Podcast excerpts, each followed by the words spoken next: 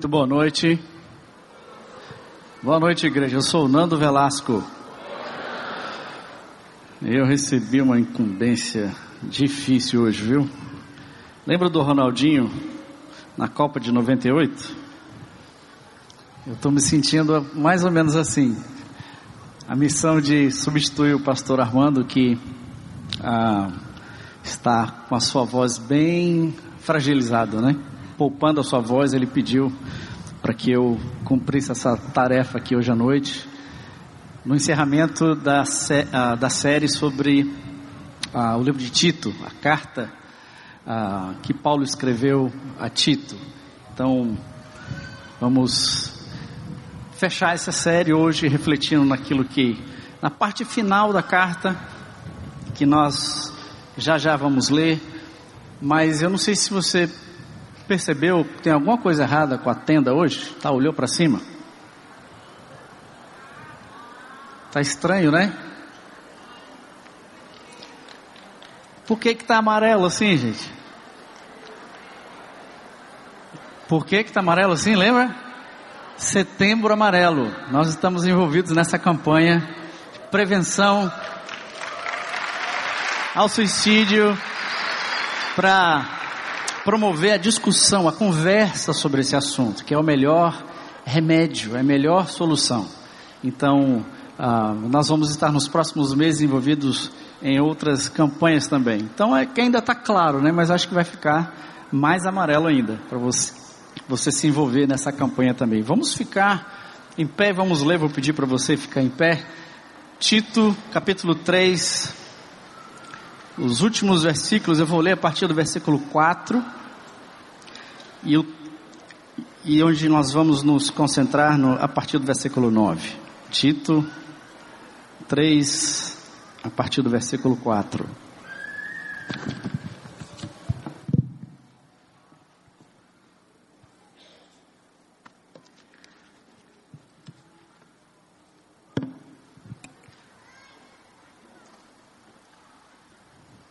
Paulo está então terminando o seu e-mail para Tito. E ele está escrevendo as últimas orientações e fazendo as saudações finais. Então, a partir do versículo 4, nós já viemos estudando até o versículo 3. A partir do versículo 4, então. Tito 3, a partir do versículo 4. Mas quando se manifestaram a bondade e o amor pelos homens da parte de Deus, nosso Salvador não por causa dos atos de justiça por nós praticados, mas devido à Sua misericórdia. Ele nos salvou pelo lavar regenerador e renovador do Espírito Santo, que Ele derramou sobre nós generosamente por meio de Jesus Cristo, nosso Salvador. Ele o fez a fim de que, justificados pela Sua graça, nos tornemos seus herdeiros, tendo a esperança da vida eterna. Fiel é essa palavra. E quero que você afirme categoricamente essas coisas, para, para que os que creem em Deus se empenhem na prática das boas obras. Tais coisas são excelentes e úteis aos homens. E meio que reforçando essa orientação, Paulo então mostra um, um contraponto para reforçar a importância do versículo 8. Evite, porém, controvérsias tolas, genealogias, discussões e contendas a respeito da lei, porque essas coisas são inúteis e sem valor. Quanto àquele que provoca divisões, advirta-o uma e duas vezes. Depois disso, rejeite-o. Você sabe que tal pessoa se perverteu e está em pecado e por si mesmo está condenado. Quando eu lhe enviar Ártemas e Tíquico, faça o possível para vir ao meu encontro em Nicópolis, pois decidi passar o inverno ali. Providencie tudo o que for preciso, for necessário, para a viagem de Zenas, o jurista, e de Apolo, de modo que nada lhes falte. Quanto aos nossos, que aprendam a dedicar-se à prática das boas obras a fim de que supram as necessidades diárias e não sejam improdutivos. Todos os que estão comigo lhe enviam saudações, Tito. Saudações àqueles que nos amam na fé. A graça seja com todos vocês. Amém. Vamos orar? Eu aproveito a oportunidade para orar também pela irmã Rosali Moraes. Ela é tia do Ebert e ela teve um AVC hoje pela manhã e está internada. Então, vamos orar junto ah, para essa irmã Rosali Moraes. Senhor, muito obrigado por esse dia, muito obrigado por esse momento aqui, na tua presença, junto com o teu povo, a tua igreja. Obrigado, Senhor, pela vida, obrigado, Senhor, pelos desafios, obrigado por mais uma semana que se inicia e clamamos pela graça do Senhor, que a tua palavra encontre lugar em nossos corações, para que sejamos instruídos e equipados para as boas obras. Porque foi para isso que fomos comprados, Senhor, para isso que fomos selados, chamados como filhos. E lembramos da irmã Rosali, após esse AVC hoje pela manhã, Senhor, tenha misericórdia, restaura a saúde, cumpre o teu propósito na vida dessa irmã e que os médicos tenham a sabedoria, o discernimento, mas sobretudo que a tua mão, a tua boa mão, restaure a saúde, Senhor, e cumpra o teu bom propósito. É em nome de Jesus que nós oramos. Amém. Podem sentar, irmãos.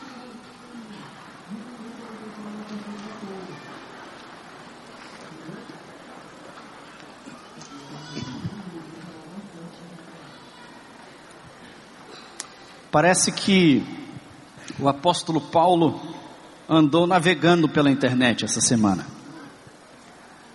Ou nas últimas semanas, mais especificamente. Porque o lugar para ter discurso, briga, temas polêmicos, discussões, interpretações e militâncias.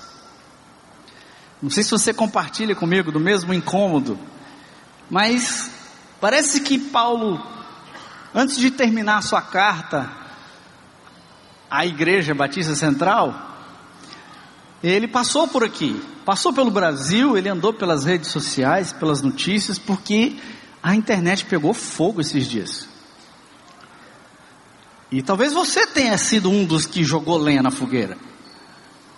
E Paulo está dizendo: para com isso. Não precisa disso.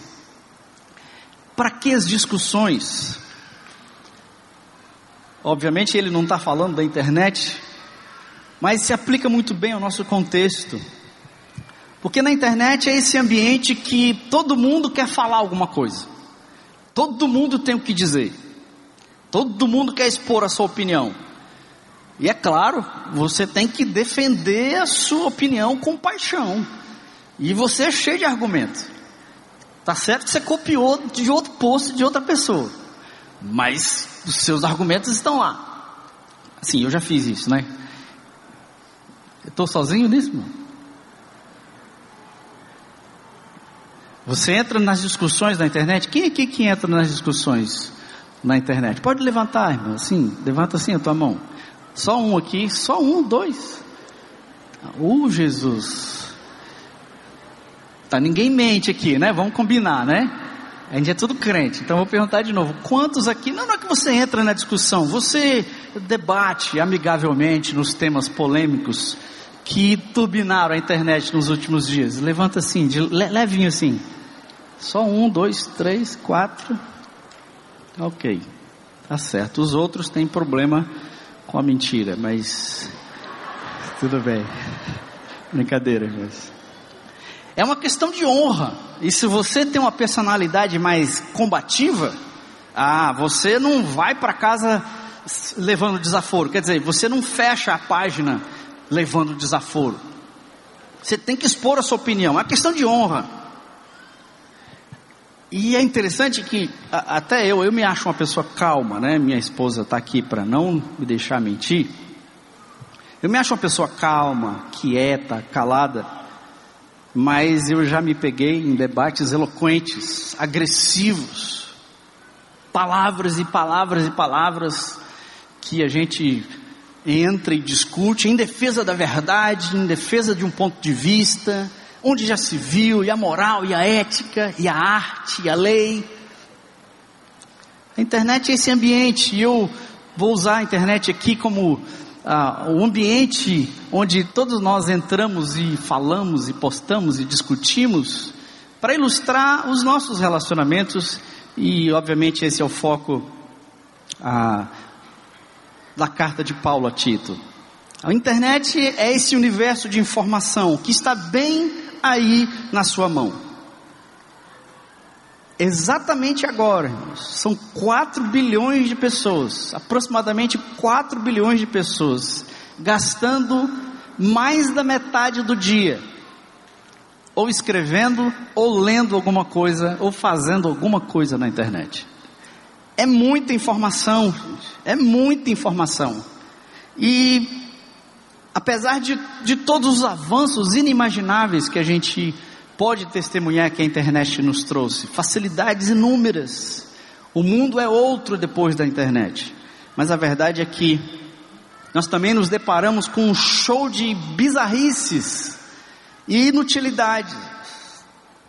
E parece que quanto mais bizarro o negócio, mais seguidor a pessoa tem. Milhões de seguidores, e eu não vou enumerar eles aqui, vocês conhecem, vocês sabem a quem seguem, né? Milhões de pessoas. Você olha assim, qual é a contribuição dessa pessoa? Com esse, com esse post, com esse canal na, na internet, no, no YouTube. Para a gente ter uma ideia, entre nós aqui, eu não estou vendo direito por causa da luz, né? Mas quantos aqui usam Facebook? Só para a gente ter uma noção assim. Rapaz, todo mundo usa Facebook. Legal. Quantos usam Instagram? Eita, todo mundo usa Instagram. É, quantos têm conexão de internet fácil aqui na tenda? Ok, mantenha a mão estendida. Quantos estão usando a internet na hora do culto aqui? Pode baixar, irmão. Estamos conectados o tempo todo, irmãos. E você pode estar ouvindo a mensagem e olhando o texto bíblico e checando o resultado do jogo e ao mesmo tempo jogando caça-palavras ou sei lá o que mais. Esse, esse é o mundo que nós vivemos, é muita informação, é muito frenético. E a gente não consegue mais nem ouvir o que está sendo dito. Nesse universo, ninguém está ouvindo ninguém, gente. Você acha que as pessoas estão ouvindo você? Ninguém está ouvindo ninguém mais. Só falando, as pessoas só estão falando o tempo todo, e eu costumo dizer que é uma verdadeira Babel, onde está todo mundo emitindo opinião e discussão, do fútil, do inútil ao bizarro. E Paulo nos orienta através dessa carta a Tito a evitar aquilo que ele qualifica como tolo, como inútil, como sem valor. Uma exortação para nós que vivemos nesse mar de palavras, de futilidades, de utilidades também é verdade. A orientação para Tito é: evita aquilo que é tolice, aquilo que é inútil, aquilo que não leva a canto nenhum, é sem valor. E o tempo que nós passamos, irmãos, pensando, postando e conversando sobre assuntos controversos, não só consomem tempo e energia, mas nos tira o privilégio e a oportunidade de lidar com aquilo que promove o bem, com aquilo que traz edificação, a verdade e as boas obras, ação, militância não de internet, militância prática, aquele que precisa, com quem vive perto de você. Boas obras. Pensamentos inúteis, eles são como vício. E eles nos. A primeira coisa que você faz pela manhã, não vou pedir para você levantar a sua mão, porque vai ficar esquisito.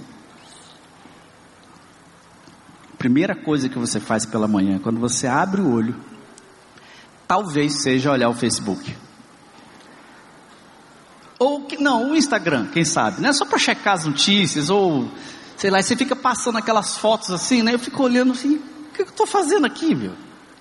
Mas é tão forte, né? A curiosidade de querer saber o que está acontecendo, de saber quais foram as fofocas e quem postou na minha foto, no meu comentário, que, e, e, embora não estou dizendo que isso é ruim necessariamente, mas o quanto que isso ocupa a nossa mente. Então, para o apóstolo Paulo, as orientações para Tito é: a controvérsia deve ser evitada, versículo 9. Evite controvérsias tolas, Tito. Evite genealogias, discussões e contendas a respeito da lei, porque essas coisas são inúteis e sem valor. Olha só a passagem bíblica para você colocar como protetor de tela do seu computador ou no seu smartphone.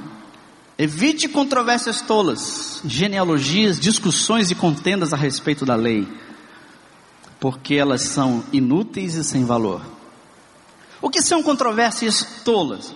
A palavra que Paulo usa aqui ah, refere-se a, a questionamentos ou debates que vira mera especulação, sem nenhuma busca verdadeira pela verdade.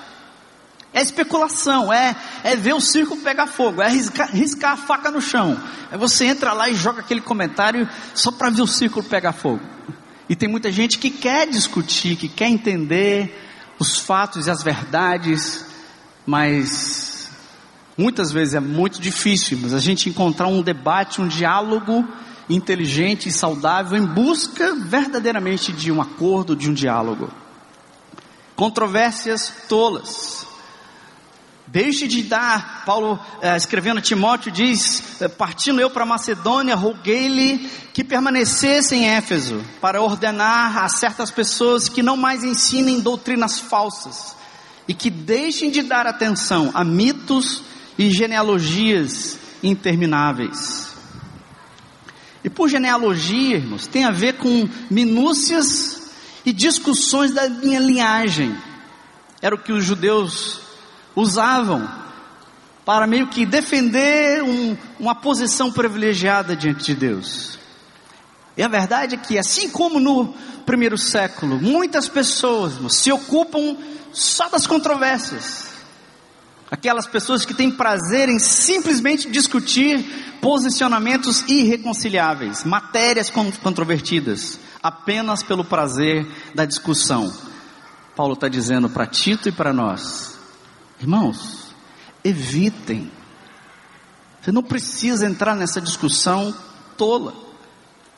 A intenção dos que propagam parece ser é, é, é, o personagem da contradição, que tem que levantar uma nova bandeira a cada postagem, a cada vídeo, apenas pelo prazer de polemizar. Que discurso você gosta? Que polêmica, que controvérsia você prefere, que você vai se envolver essa semana? Qual é a armadilha que você vai cair? Você é tentado para discutir e polemizar sobre o quê? Sobre Lula? Sobre o PT? Sobre o Lava Jato? Sobre o futebol? Parece que o Fortaleza ganhou aí, né? Alguma coisa, né? Como assim alguma coisa? Cadê? Cadê? Olha a controvérsia. Cadê o pessoal do vozão aqui? Eita. A controvérsia. É só riscar a faca aqui que pega fogo no negócio. Qual é a polêmica que você vai entrar essa semana? Que discussão dentro de casa, com a sua esposa, com seu vizinho, às vezes porque você deixou o seu carro em cima da linha, na vaga do estacionamento, só em cima da linha. Rapaz, aquilo já dá um problema. Você já participou de reunião de condomínio? Gente, que negócio bizarro, reunião de condomínio. É, você vê assim a verdadeira cara da sociedade humana, vá no condomínio. Ainda mais se tivesse mais de 100 pessoas no seu condomínio. Vá armado, preferência. Que polêmica você vai entrar essa semana sobre o que é arte qual é a definição de arte? Qual é a definição de moral? Identidade de gênero. Ah, essa você não vai aguentar. Essa você, Você não vê a hora de dizer tudo que você pesquisou em outros posts. E você quer lá os livros que você leu. Qual é a polêmica? Qual vai ser o vírus que vai contaminar você essa semana? Paulo está dizendo para a igreja, versículo 9. Qual é a palavra que está aí, irmãos? Primeira palavra que está no versículo 9. Versículo 9. Evite controvérsias tolas ou controvérsias inúteis. Não alimentem, resistam daquela coceira no dedo, daquela vontade de falar com o outro e polemizar e dizer no final das contas aquela discussão com a esposa, né? Quem é que fala por último, né? Quem é que fala por último é o que está certo, né? E aí fica naquela briga, né? Não alimente é claro que é importante termos uma visão questionadora dos assuntos, uma, visão, uma versão crítica. Mas qual é o fórum onde realmente há diálogo? As diversas interpretações são entendidas, respeitadas? Paulo recomenda em Colossenses 3:2 o seguinte: mantenha o pensamento nas coisas do alto e não nas coisas terrenas. Em Filipenses 4:8, ele diz: Finalmente, irmãos, tudo que é verdadeiro, tudo que é nobre, tudo que for correto, tudo que for puro, tudo que for amável, tudo que for de boa fama, se houver algum valor excelente ou digno de louvor, pense nessas coisas. Tudo que é puro, tudo que é santo, tudo que é justo, tudo que tem valor. Então, evitar controvérsias tolas e navegar então nos nossos relacionamentos e nos nossos canais com esses filtros. Assistir os filmes que a gente assiste com esses filtros. E esse é um grande desafio para os pais também. Mas também um grande desafio para nós. Então, a primeira orientação para Tito e para nós também, encerrando a sua carta. Últimas palavras. Evite controvérsias tolas e inúteis. Evite também genealogias, controvérsias tolas e genealogias. Genealogia nesse contexto aqui, irmãos, tem a ver com, com a, a, a, né, quem é filho de quem, que é filho de quem, que é filho de quem, essa, essa busca das minhas origens. E os judeus usavam o seu, a sua genealogia como vindo da promessa do povo de Deus, eles se achavam melhores do que os novos irmãos, os novos cristãos, os gentios. Segundo eles, eles teriam privilégios, eles seriam mais próximos de Deus, eles teriam, seriam mais, seriam privilegiados pela presença e pela salvação em detrimento dos do gentios, do, do, do povão. Não, vocês aí eu não sei não. Nós, nós somos os melhores. Somos melhores que vocês. Nós temos direitos. E você, quem é? O uso da genealogia, e essa é a discussão aqui é, primeiro, conversas tolas. A outra é, qual é a sua origem? De onde é que você vem? Você é filho de quem, menino? Você mora em que bairro? De que lado da cidade você mora? Dependendo do lado da cidade que você mora, ah, vale a pena te ouvir. Não, dependendo do lado da cidade que você mora, não, não, não, não. Você não tem nada para dizer, você não tem cultura. E talvez a coisa importante para nós, irmãos, quando discutimos, nos colocamos no lugar dos mesmos cristãos, dos irmãos da igreja em Creta, é quem é que me define? Qual é a minha genealogia?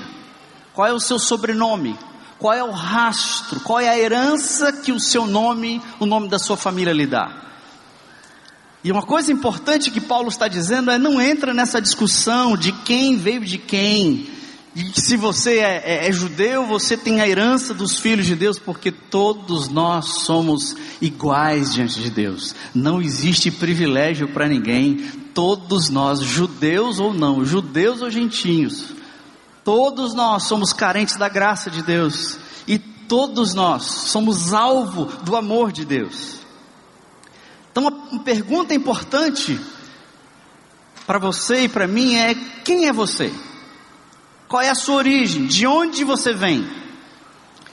E o mundo onde vivemos, irmãos, são muitos os nomes que nós recebemos, muitas as etiquetas que a sociedade nos dá. Você é rico, você é pobre, você é preto, você é branco, você é inteligente, não é, você é influente, não é, você. E nós vivemos em grande parte no nosso dia a dia a busca de reconhecimento, a busca de validar o nosso nome, a nossa profissão, o lugar que eu moro.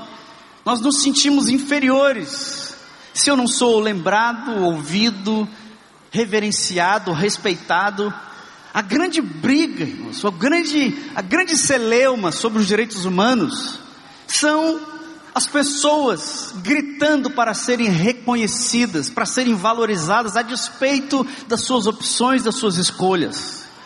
Dentro de nós, irmãos, existe uma ansiedade, existe uma busca tremenda de sermos reconhecidos, valoriza, valorizados pelo outro, valorizados pela esposa, pelo irmão, pelo chefe Basta o chefe fazer assim para a gente que a nossa semana foi ganha.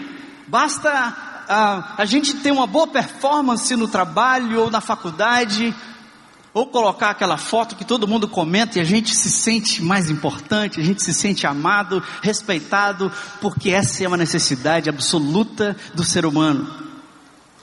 Mas quais são as definições, os nomes que a sociedade te dá? E nós vivemos em muitos aspectos, atrás de aceitação. Às vezes nós nos humilhamos para ser aceitos. E vivemos então a procura de uma verdade última sobre quem somos, de onde viemos o nosso passado, o que estamos fazendo aqui, o nosso presente e para onde nós vamos no futuro. Essa é a nossa busca, essa é a nossa dedicação, ter as melhores notas, bater as metas, morar no melhor lugar. Quero respeito, quero amor mas às vezes as etiquetas da sociedade, as etiquetas elas não, não combinam e nós nos sentimos prejudicados, excluídos, ignorados. Mas para você que está aqui hoje à noite, eu queria te dizer o seguinte: seja você gentil ou judeu, seja você rico ou pobre, seja você influente ou não, o seu nome foi escrito no livro da vida. Teu nome foi escrito no livro da vida independente da sua linhagem, independente da sua herança, independente da sua beleza, da sua forma física, da sua inteligência, independente de quantos seguidores você tem, de quantas pessoas andam ao seu redor, independente disso, independente do seu DNA, do seu passado, independente da sua ficha criminal cadastral. Sabe por quê, irmãos? Na genealogia de Jesus, tinha reis, tinha sacerdotes, tinha profetas, homens tremendamente influentes, mas na genealogia de Jesus também tinha bandido, tinha assassino, tinha adúltero, tinha, prostituta, e eu estou na genealogia de Jesus também. Amém? Qual é o seu nome? Deus arrolou o teu nome no livro da vida. Você, sabe o que você é? Efésios capítulo 1, versículo 4. Você é um filho amado e Deus escolheu você antes da fundação do mundo e te predestinou para ser filho amado de Deus. Uau! Qual é a sua etiqueta? Qual é a sua qual é a sua genealogia? Então, evite controvérsias, evite genealogias. Você é filho do Criador e sustentador de todas as coisas. Evite também discussões e contendas a respeito da lei. A última parte do versículo 9. A semana passada, essa última semana, a discussão era muito. A outra semana a discussão era sobre a arte, né? Essa semana a discussão foi sobre o que é a lei. Tem cura gay ou não tem? Pensa no barraco, pensa na discussão, ninguém se entende direito. Olha aí, a discussão, a Bíblia está dizendo para a gente evitar discussões e contendas a respeito da lei. Mas não é essa lei que nós nos referimos aqui, não. A lei é a lei mosaica, a lei do Velho Testamento. Evite discussões e contendas a respeito da lei. E aqui especificamente eram os ritos e as cerimônias discutidas nas escolas rabínicas. Porque além da lei mosaica existiam estudiosos, eruditos, que interpretavam as minúcias da lei de Moisés. E eles tinham interpretações precisas, profundas, precisas. E ficava uma discussão sobre o que pode e o que não pode. Pode, pode comer no sábado ou não pode? Pode trabalhar ou não pode? Pode, esse pode não pode, pode não pode. Aquela linha restrita de mandamentos. E Paulo está dizendo, Tito, oriente a igreja e não entre nas discussões minuciosas da lei.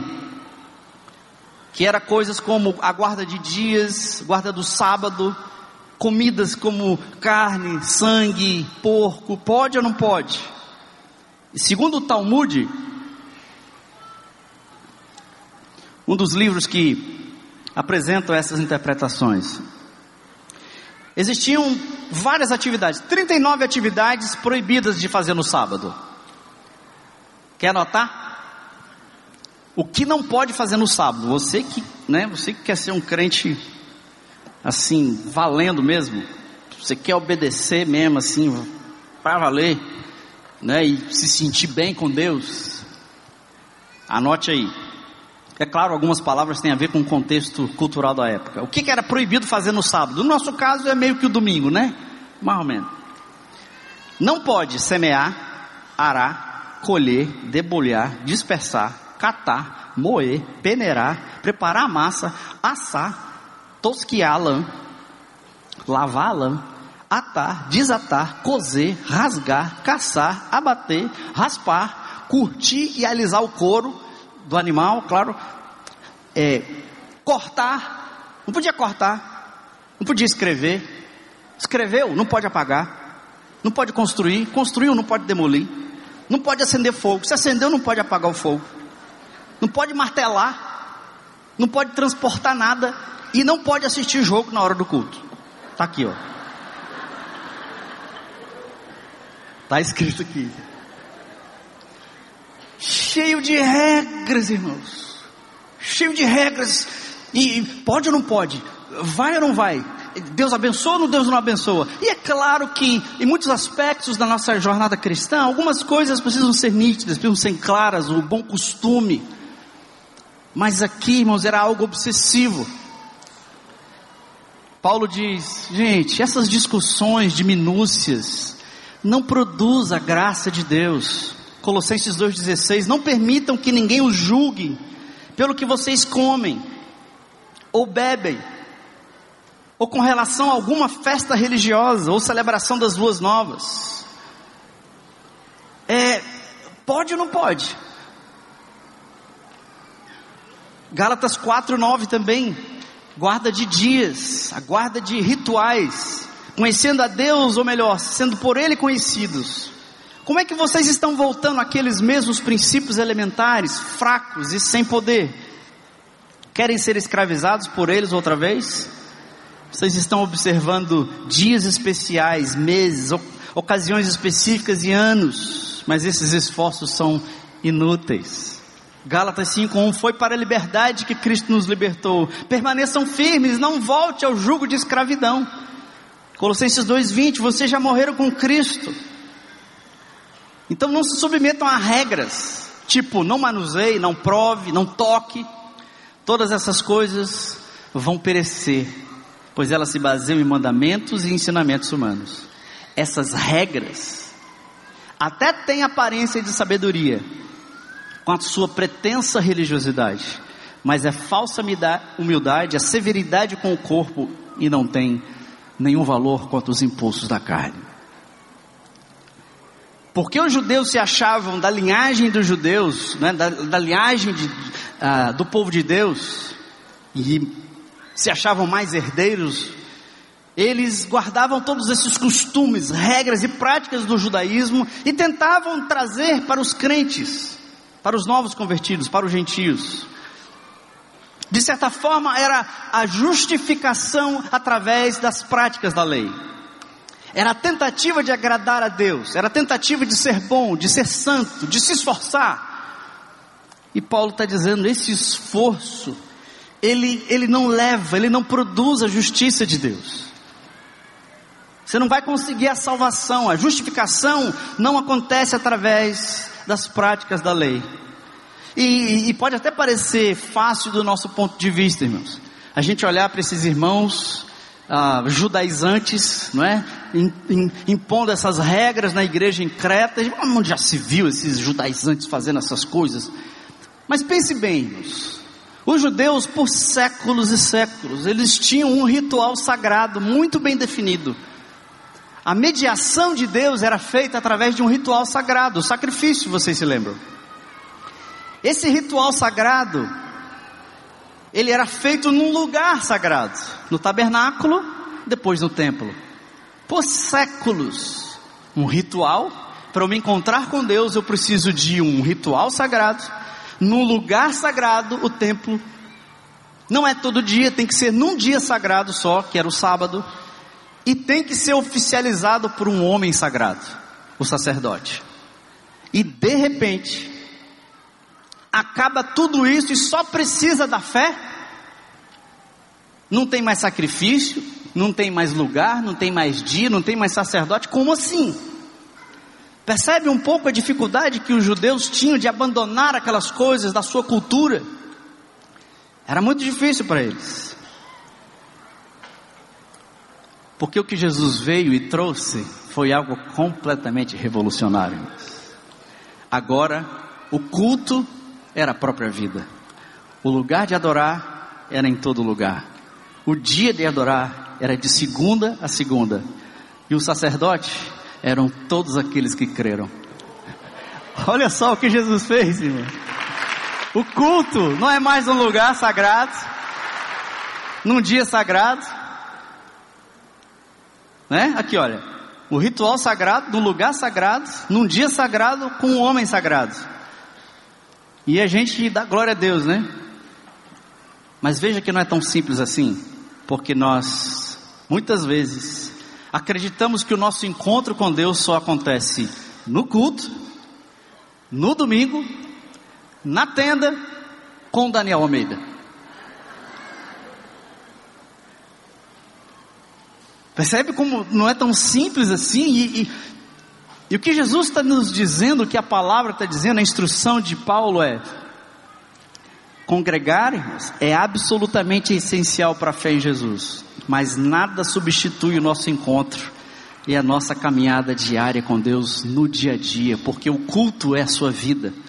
O lugar de adorar é onde você trabalha, é onde você vive, é o casamento que você tem, é o lugar onde você caminha. O sacerdote, você é um sacerdote que ministra boas obras ao mundo. E você não tem um dia só, é todo dia, em todo lugar, é você mesmo, porque Deus está presente. E a pergunta para você é: o que, que Deus está te dizendo e o que você vai fazer a respeito? É quando a gente se encontra aqui no domingo à noite, é para a gente celebrar, festejar, encorajar um ao outro, mas a gente, Deus mudou tudo isso. Por mais que os nossos comportamentos, as nossas regras, a nossa moral sejam boas, Nenhuma delas, irmãos, nos justifica perante Deus. Quando você entra numa discussão, quando nós entramos numa polêmica, é porque nós nos achamos certos. Nós achamos que nós temos o que contribuir. Eu tenho que entrar aqui para debater. E eu tenho que entrar aqui para dizer o que é certo, o que é ético, o que é moral. E eu não estou dizendo que não tem que ser, tem mesmo, temos que levantar a voz, temos que debater, temos que proclamar, levantar os arautos, não é? levantar a voz dos arautos e profetizar sim, proclamar Jesus e a verdade de Deus.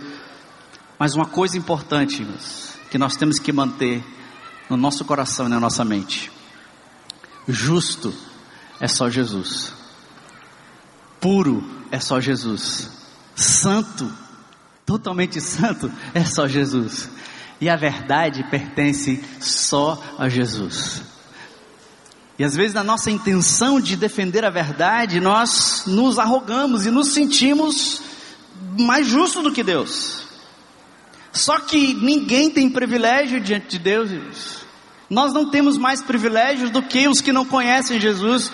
Nós somos totalmente carentes da graça de Deus da mesma maneira. Ninguém tem privilégio, ninguém é melhor, ninguém é dono da verdade, mas somos todos pecadores, os quais Deus ama, a ponto de morrer por essa verdade e quer salvar a todos nós pela fé.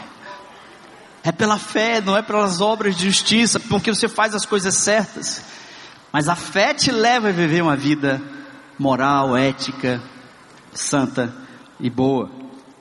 Efésios 2, 8, 10 diz assim: Porque pela graça sois salvos, mediante a fé. E isso não vem de vocês, é dom de Deus, não de obras, para que ninguém se glorie, pois somos feitura dele, criados em Cristo Jesus. Para o quê? Para as boas obras, as quais Deus de antemão preparou para que andássemos nelas. Sua identidade, salvos pela graça, para fazer boas obras e evitar contendas e discussões inúteis. As úteis são importantes.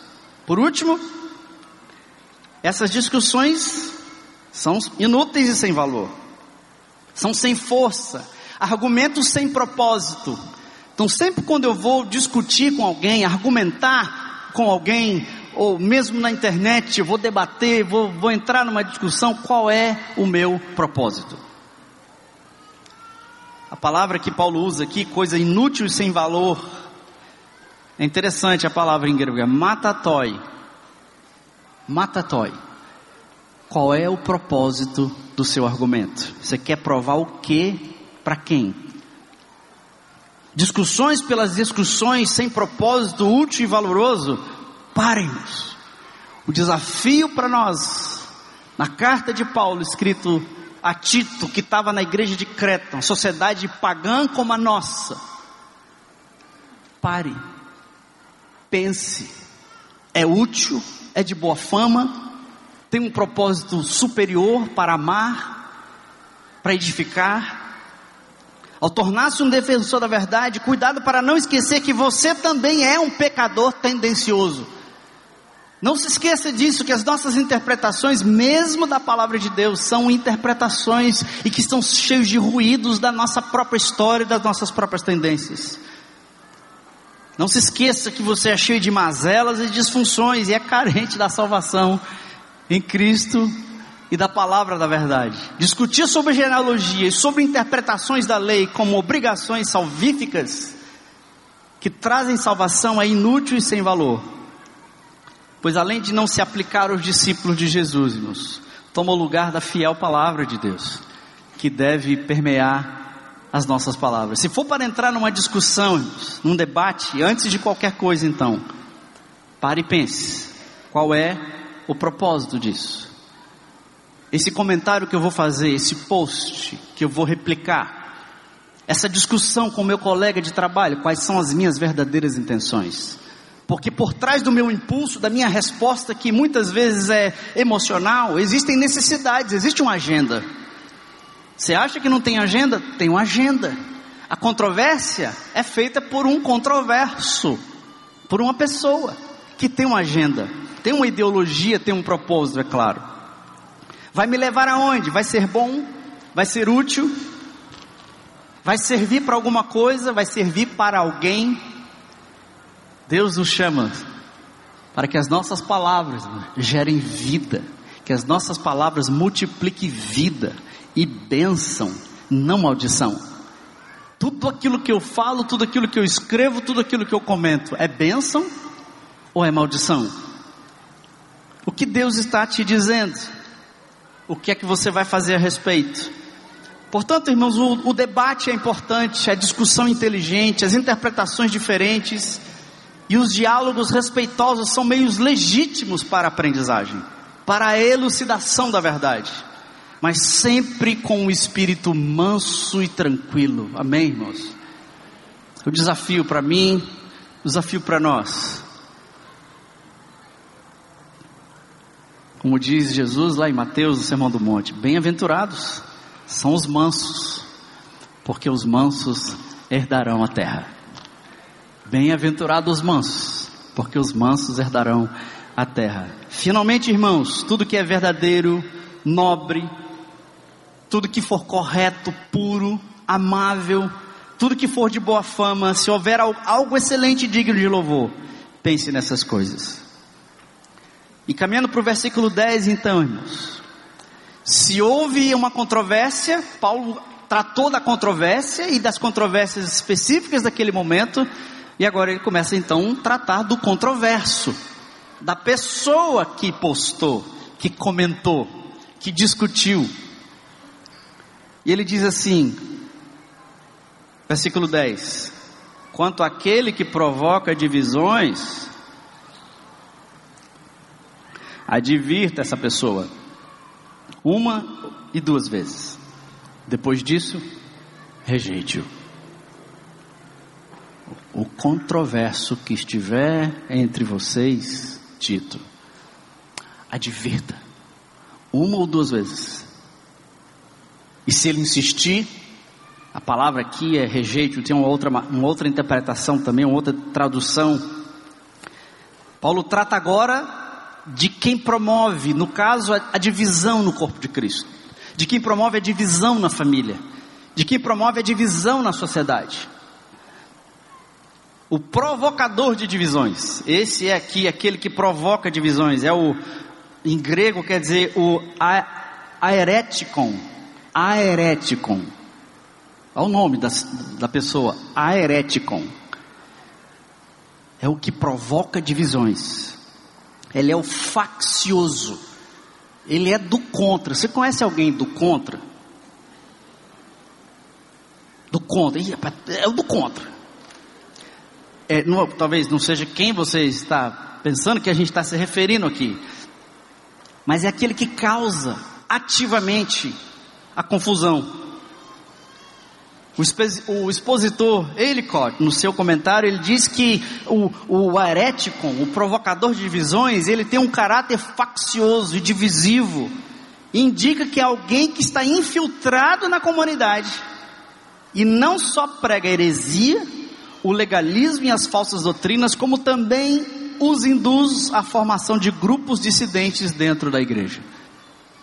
Isso era muito comum na época. Não acho que a, a igreja era perfeita, porque nós não somos perfeitos. Advirta essa pessoa uma ou duas vezes, Tito. Traga, mude a mente dessa pessoa. É preciso tentar convencê-lo, exortar, trazer a verdade, cumprindo Mateus capítulo 18. Conversa uma vez, não mudou, conversa outra vez com outra pessoa, não mudou, conversa novamente, finalmente trate-o diante da igreja. No Novo Testamento, na igreja do Novo Testamento, irmãos, existiam muitas controvérsias. Existiam grupos que negavam a ressurreição de Jesus. 2 Timóteo 2, 11 e 12. Existiam aqueles que negavam o próprio Jesus. Lá na igreja do Novo Testamento. E Apocalipse 2,9 diz que existia na sinagoga, existia, até aqueles que eram da sinagoga de Satanás. E a Bíblia está dizendo, Paulo está dizendo a Tito: confronte-os em amor. E como membros de uma congregação desse tamanho, irmãos, quantas pessoas que convivem, quantas pessoas que caminham, que congregam entre nós, é, ninguém vai concordar, nem todo mundo vai concordar com tudo, irmãos. Você não é para ser aquela vaquinha, aquele cachorrinho que fica no, no, no, no no carro, não é? Fica com aquele tem um pescoço solto assim, e você fica concordando com tudo. Não dá, não é legítimo, não é saudável. Não tem como você concordar com tudo e não e você vai questionar algumas regras, você vai duvidar de alguns posicionamentos. Isso é normal, isso é saudável. Nós não vamos ser unânimes em tudo. Você vai ter dúvidas doutrinárias, você vai, vai ter é, questões em aberto, isso faz parte do processo de aprendizagem, onde errar faz parte. Mas o propósito está claro, é uma atitude de aprendiz. Então faça a pergunta, erre, se exagere, eh, exagere, passe do ponto nessa tentativa de aprendizagem. Mas Paulo está dizendo aqui, é para aquele que dissemina dúvidas. Aquela pessoa que é dissimulada, desalinhada e fomenta desunião essa pessoa precisa ser confrontada a fim de que seja corrigida e alinhada. Então, no seu círculo de relacionamentos, na nossa congregação, na nossa igreja, irmãos, as pessoas que você identifica, que tem uma postura desalinhada, uma postura que promove o desalinhamento, é minha e sua responsabilidade alertar, trazer, exortar esse irmão. Versículo 10. E se ele não fizer isso, depois da exortação, da chamada em amor, essa versão diz: rejeite essa pessoa. Uma outra versão poderia dizer: refute essa pessoa. Tal sujeito deve ser refutado. A Bíblia a mensagem diz: advirta essa pessoa uma ou duas vezes. Aliás, a, Bíblia, a mensagem diz: adverta uma duas, ou duas vezes o briguento, mas depois se afaste dele. E a verdade, irmãos, é que não, não há inquisição, não há apedrejamento. Se, se alguém, além de uma postura de aprendizagem, uma postura de submissão, ele tem uma postura, às vezes beligerante, às vezes que causa até dúvidas e provoca dissensões. Mesmo essa pessoa, ela deve ser exortada em amor. Ela deve ser exortada uma, duas, algumas vezes porque não há inquisição, irmãos, não há apedrejamento, prisão, fogueira, confiscação de bens, não é isso que acontece, mas para o bem do corpo de Cristo. Aquela pessoa que permanece na contenda e dissemina a contenda no corpo de Cristo. Paulo está dizendo para Tito: confronte essa pessoa em amor.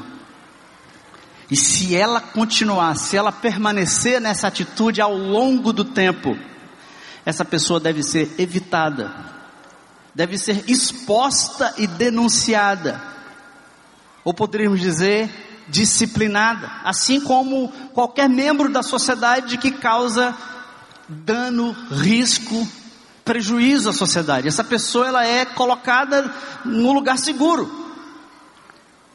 Então, no teu grupo, nos seus relacionamentos, irmãos. Primeira coisa, cuide de você mesmo. Não entre em contendas fúteis, inúteis, seja nos seus relacionamentos, seja no seu trabalho, seja nas suas atividades, quais forem, e também nesse ambiente chamado internet. E a outra coisa é, aquela pessoa que permanece com uma atitude de dissensão e de, de, de divisão, você deve chegar e exortar esse irmão a fim de mudar a mente dessa pessoa. E olha o que diz o versículo 11. Você sabe que tal pessoa se perverteu e está em pecado. Por si mesma ela está condenada. Diz a palavra de Deus. A Bíblia a mensagem diz: é óbvio que essa pessoa que insiste no erro e na divisão, ela está fora do rumo, está em rebeldia contra Deus. E se persistir com as hostilidades, ela acabará destruindo a si mesmo. Então chega em amor, aquele irmão que é mais contundente, mais difícil e exorte-o, não é? Com uma, duas, três pessoas, a fim de que ele seja restaurado. Então, para o bem do corpo de Cristo, as pessoas que disseminam dúvida, desconfiança e desunidade insistentemente, essas pessoas, a orientação da palavra de Deus é que elas devam ser confrontadas em amor algumas vezes. E se persistirem em disseminar a divisão, eles devem ser denunciados, evitados e disciplinados. Para a gente entender, irmãos, a seriedade com que o apóstolo Paulo trata a igreja de Jesus. Porque a unidade, a unidade ela é absolutamente essencial no corpo de Cristo. Isso é o que Paulo faz, terminando então a sua carta, versículo 12 e o versículo 14. Quando eu lhe enviar a Artemas e Tíquico, faça o possível para vir o meu encontro em Nicópolis, pois decidi passar o inverno ali. Providencie tudo o que for necessário para a viagem de Zenas, o jurista, e de Apolo, de modo que nada lhes falte.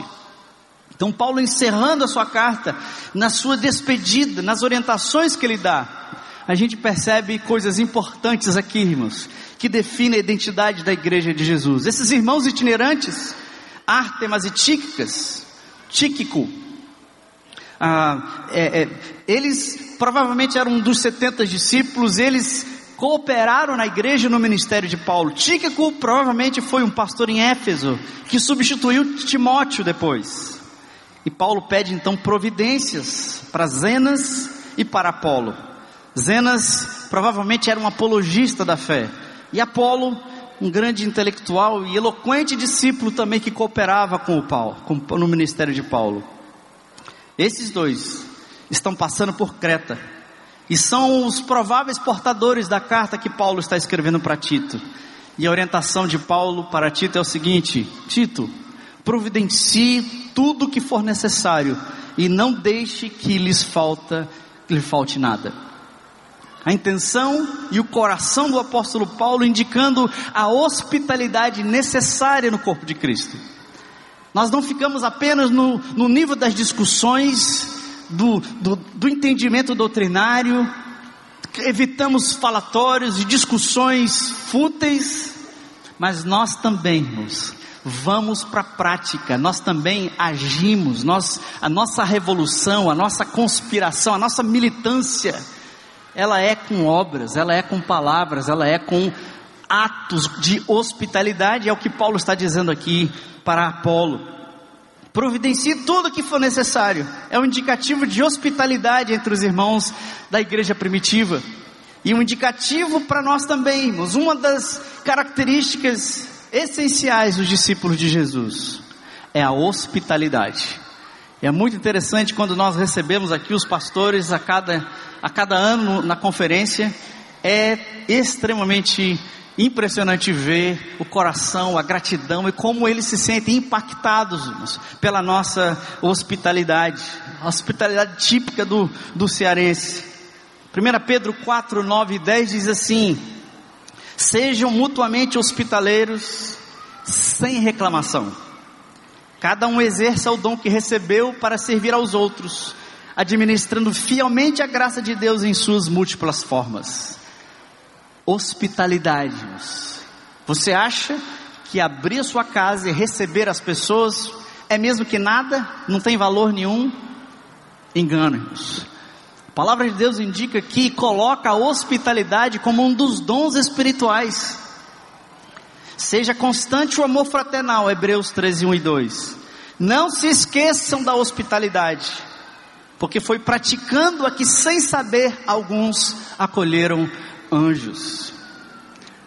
Abrir a sua casa e honrar os que vêm de fora.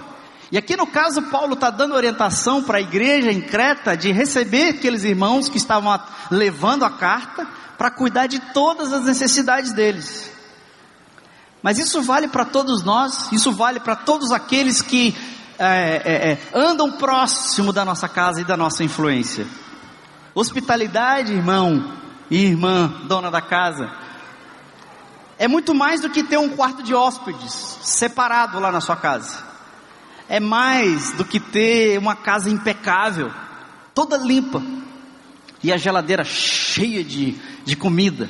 Se não tiver assim, você não recebe as pessoas.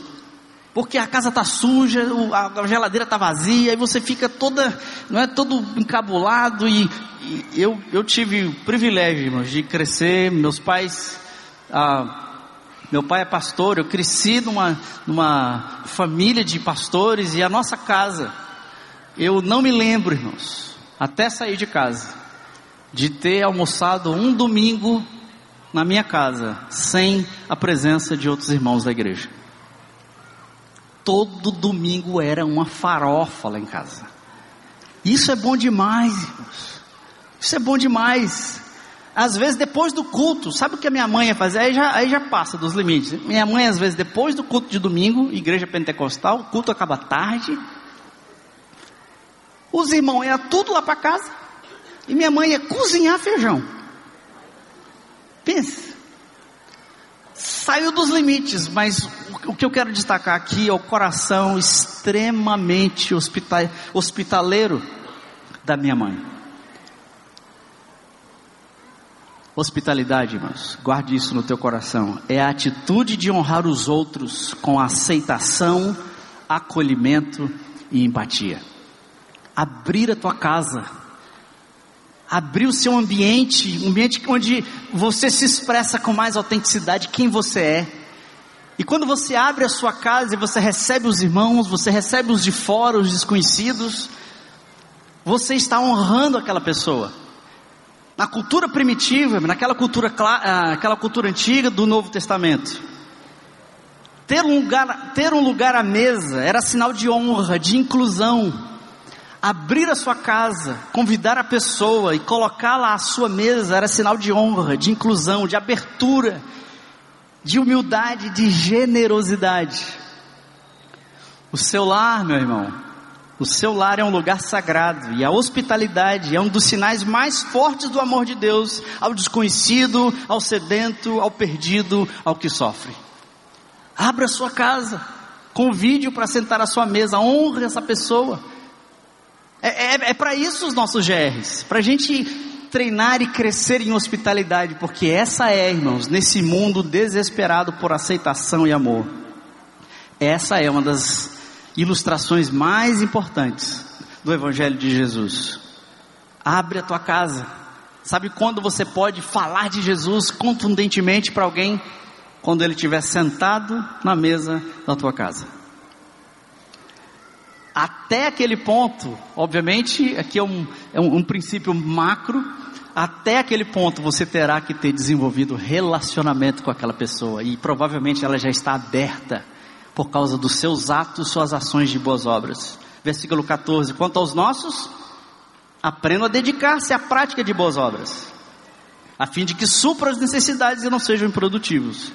Evite discussões, existe, evite essas brigas, exorte quem, quem é, traz dissensões e divisões, mas quanto a vocês, sejam hospitaleiros com os de fora e pratiquem as boas obras com os de dentro, sirvam os de dentro, trabalho e prática de boas obras, a fim de suprir a necessidade diária dos que fazem parte do corpo de Cristo.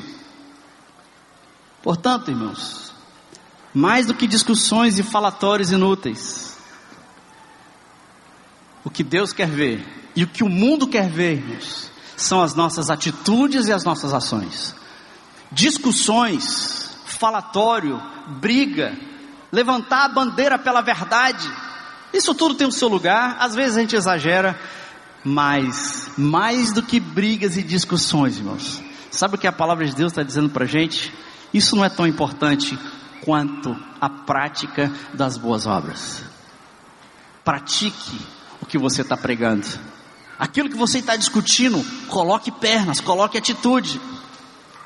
A verdade do cristianismo, irmão, não vira apenas a clareza teológica, mas atos concretos de amor e transformação. Nós não somos militantes de internet. Nós somos conspiradores ativos do reino de Deus, onde vivemos, onde trabalhamos e onde navegamos. Amém? Somos conspiradores ativos, nós infiltrados nós levamos o reino, o reino de Deus, onde vivemos, onde trabalhamos e onde nós navegamos. É o amor em ação, atos de compaixão. Foi isso que moldaram as pessoas, as famílias, reinos, governos, toda essa discussão, se você não sabia disso, pesquise, estude e confirme o que eu vou dizer aqui. Todos os avanços científicos da modernidade, dos últimos 200 anos, todos eles aconteceram por causa do Evangelho de Jesus, por causa do cristianismo. Toda a base de pesquisa, a sociedade só chegou, a sociedade ocidental só chegou onde chegou, irmãos, por causa do cristianismo, especialmente a reforma protestante que a gente completa 500 anos daqui, no final de outubro. Direitos humanos, toda essa briga, toda essa discussão, como se os cristãos fossem contra os direitos humanos. Irmãos, se você não sabia, direitos humanos é uma ideia de Jesus. Os direitos humanos que a, o mundo hoje briga, nasceu no coração de Deus, Deus colocou isso na mão da igreja, então é nosso papel não só ser militantes dos direitos humanos, mas principalmente praticantes das boas obras, onde nós vivemos, onde nós estamos, para promover transformação na sociedade onde nós estamos. discussão, religião, irmãos. O mundo está saturado de religião. O mundo não aguenta mais. Você é evangélico? Ixi, você é crente cristão? Manda, manda matar. Então, nossos argumentos, irmãos, nossas brigas na internet, na rua, no, no, nossa repartição de trabalho, você é o sisudo, você é o crentão, você é o certo, né? você é o, é o Bíblia. Tá certo, tá bom, tá ótimo, é verdade, é Deus, é o Evangelho. Somos pecadores, estamos aprendendo, mas você quer ver o que o mundo não tem argumento? É quando você pratica aquilo que você debate. É quando você dá pernas aos seus argumentos. A verdade do Evangelho, é o amor em ação, atos de compaixão. E é assim que o corpo de Cristo, é assim que o Evangelho de Jesus vai crescer e avançar nessa sociedade. Na medida que praticamos boas obras, necessidades diárias são supridas e ninguém fica improdutivo, porque vai frutificar em atos de justiça. Eu queria chamar a banda aqui para a gente cantar uma música e terminar. E o versículo 15, então, as últimas palavras de Paulo a Tito: Todos os que estão comigo lhe enviam saudações, Tito. Saudações àqueles que nos amam na fé. A graça seja com todos vocês.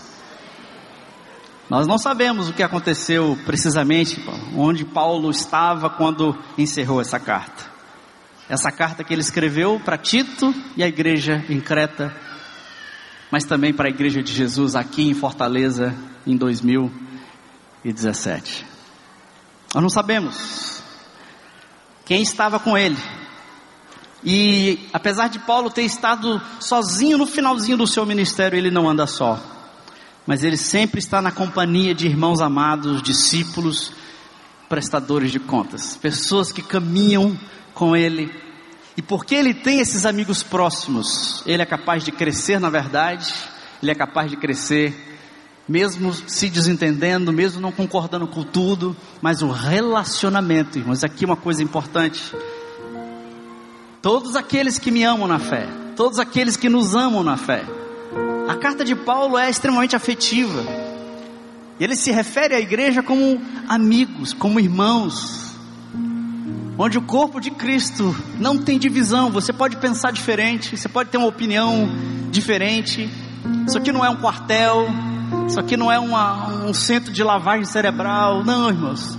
A aprendizagem é pessoal, é sua responsabilidade. Nós não somos aqui formatados a falar do mesmo jeito, pensar do mesmo jeito. O desafio aqui é firme-se na sua identidade. Você é um filho amado, selado, e você foi chamado com o propósito de anunciar o Evangelho de Jesus. Não é para sair por aí brigando, batendo, tacando fogo, xingando as pessoas, mas ser manso, dócil, gracioso, falando a verdade com firmeza, mas principalmente encarnando o Evangelho aonde você vive. Defenda a verdade no seu trabalho com amor. E aos da fé, aos que amam vamos praticar a hospitalidade, vamos receber os de fora também, como sempre nas suas cartas. Paulo destaca no final do seu e-mail que o corpo de Cristo é composto, é composto basicamente de relacionamentos. E se eu fosse dar um título para essa última passagem, de Tito 3, 9 a 15, seria assim: qual é a mensagem desses últimos versículos? Ser igreja agente de esperança. Esperança e transformação na sociedade requer priorização dos nossos esforços. A verdade e os saudáveis princípios da fé não podem ser preteridos pela perda de tempo com discussões inúteis e controvérsias tolas. Finalmente, que a comunhão e o cuidado devem marcar os relacionamentos da comunidade que ama com o amor de Cristo. Amém? Quando você discutir, quando você praticar, uma revolução vai acontecer nessa sociedade, irmãos, e o reino de Deus será estabelecido nessa cidade. Amém? Vamos louvar o Senhor. Cadê a nossa banda?